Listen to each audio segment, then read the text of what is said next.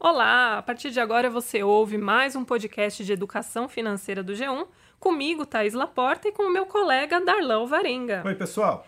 Então, hoje a gente vai discutir um assunto bem interessante. Você sabe qual é o seu perfil de investidor? Se a resposta for não, vai descobrir daqui a pouquinho. Mas antes de escolher um investimento, é preciso entender até que ponto você aguenta correr riscos. Então vem com a gente descobrir onde você se encaixa no mundo dos investimentos. De uma maneira resumida, existem basicamente três tipos de investidor: o conservador, o moderado e o agressivo. Mas antes de falar sobre cada um deles, vamos fazer um teste aqui. Imagine a seguinte situação hipotética e responda honestamente qual seria a sua reação. Vamos lá, Thaís. Você decide investir R$1.000 em ações de uma empresa. 2 semanas depois vem a notícia de que essa empresa está envolvida em um escândalo de corrupção e as ações despencam na bolsa. Quando você olha a sua conta, seus R$1.000 caíram pela metade e agora são R$500. Como você reage? Alternativa A: entra em pânico e resolve tirar todo o dinheiro antes que perca ainda mais. B: fica chateado, mas entende que investir envolve riscos e decide esperar um pouco na esperança das ações subirem.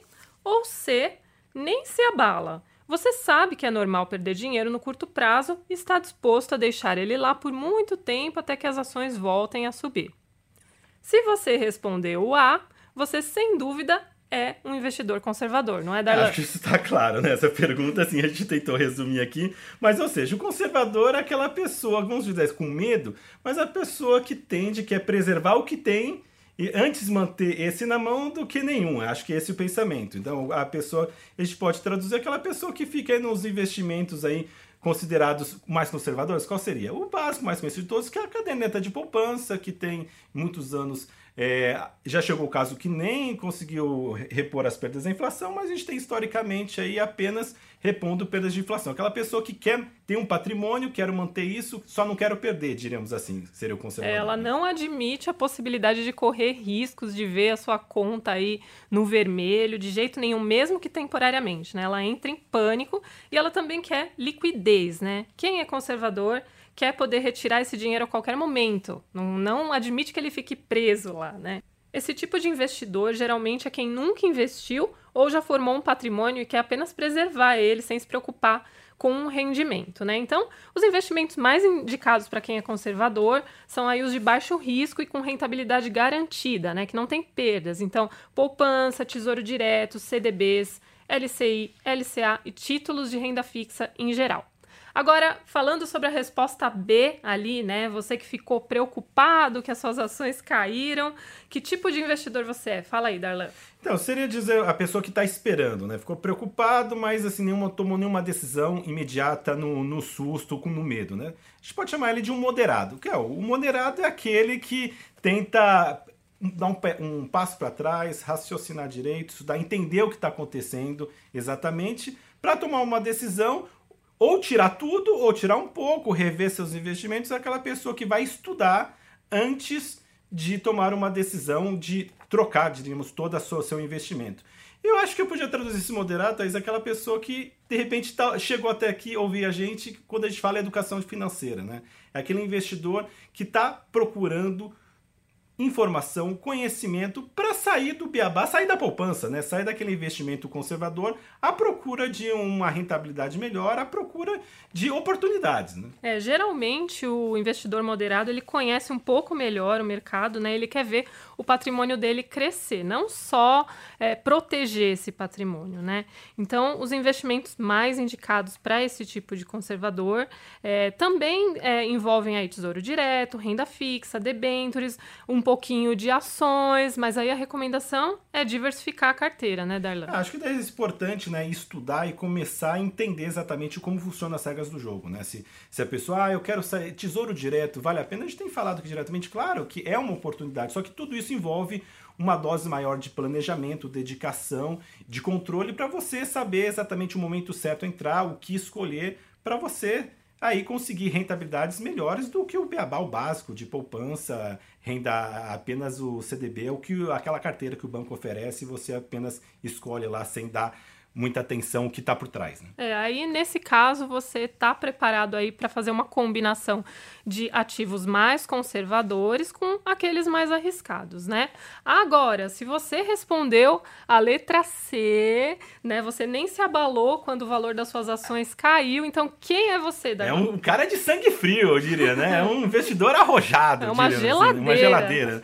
Mas enfim, gente, é uma pessoa mais sofisticada, digamos que ele chegou ao último estágio, né, do mundo dos investidores. Aquela pessoa que conhece as regras.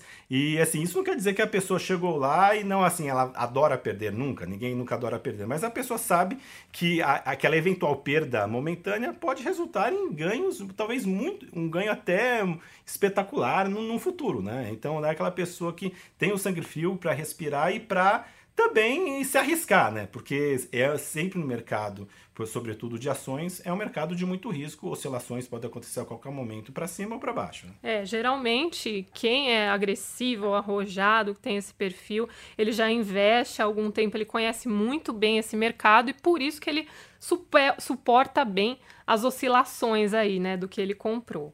Agora, vamos falar um pouquinho dos principais fundos, então, para essa pessoa. Além de ações, tem outras oportunidades, né, Thaís? Tem sim. Outros investimentos de alto risco. O câmbio, por exemplo, né, que tem uma oscilação muito forte. A gente vê o dólar esse ano aí variando mais de 20%. Então, você imagina aí, né, o quanto que dá para investir. Tem também os fundos multimercados que combinam aí vários tipos de investimentos, né, principalmente os de alto risco, né, os de renda variável aí, né, que tem maior chance de subir e descer.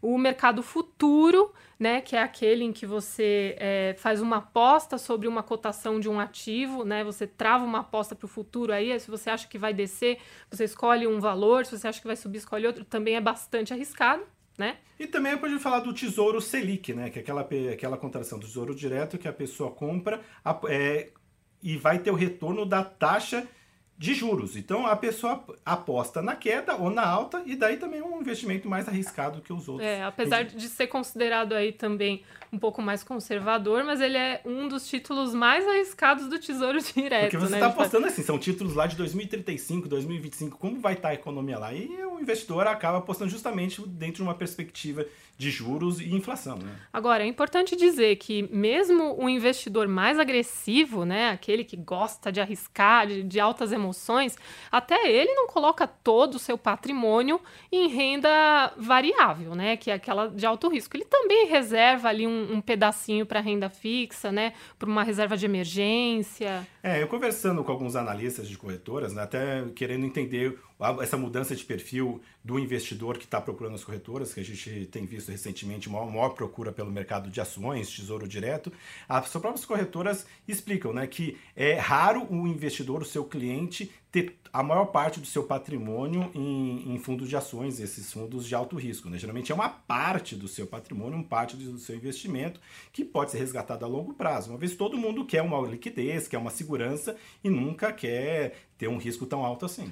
Na verdade, nesses três perfis, o que vai acabar acontecendo é que o conservador vai reservar uma parte maior dos investimentos dele para ativos mais seguros, o moderado vai dar uma equilibrada aí entre renda fixa e renda variável, e o arrojado já vai aumentar um pouquinho mais essa parcela, mas nem ele vai colocar todos os ovos na mesma cesta, que é aquela cesta arriscada, né, Davi? Então, para resumir, vamos dar uma resumida, algumas dicas, então, para a pessoa que está pensando em investir melhor, tentar buscando uma maior lucratividade, querendo entender um pouco mais o mundo dos negócios, dos investimentos, Thaís? Vamos lá. Então, a primeira dica aqui, para todos os tipos de investidor, só arrisque quando você estiver disposto a perder, né? Quando você sabe que existe esse risco, tenha consciência desse risco aí, do quanto isso pode representar para você ali, para o seu estado emocional. Então, gente, fique sempre atento às oportunidades de mercado, mas seja qual for o seu perfil,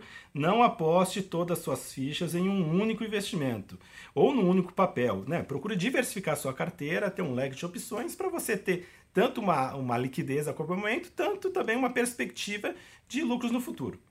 E também é importante sempre pesquisar todos os tipos de investimento para saber qual é o nível de risco de cada um e o prazo de retorno do produto antes de investir, para não ter surpresas desagradáveis no futuro, né?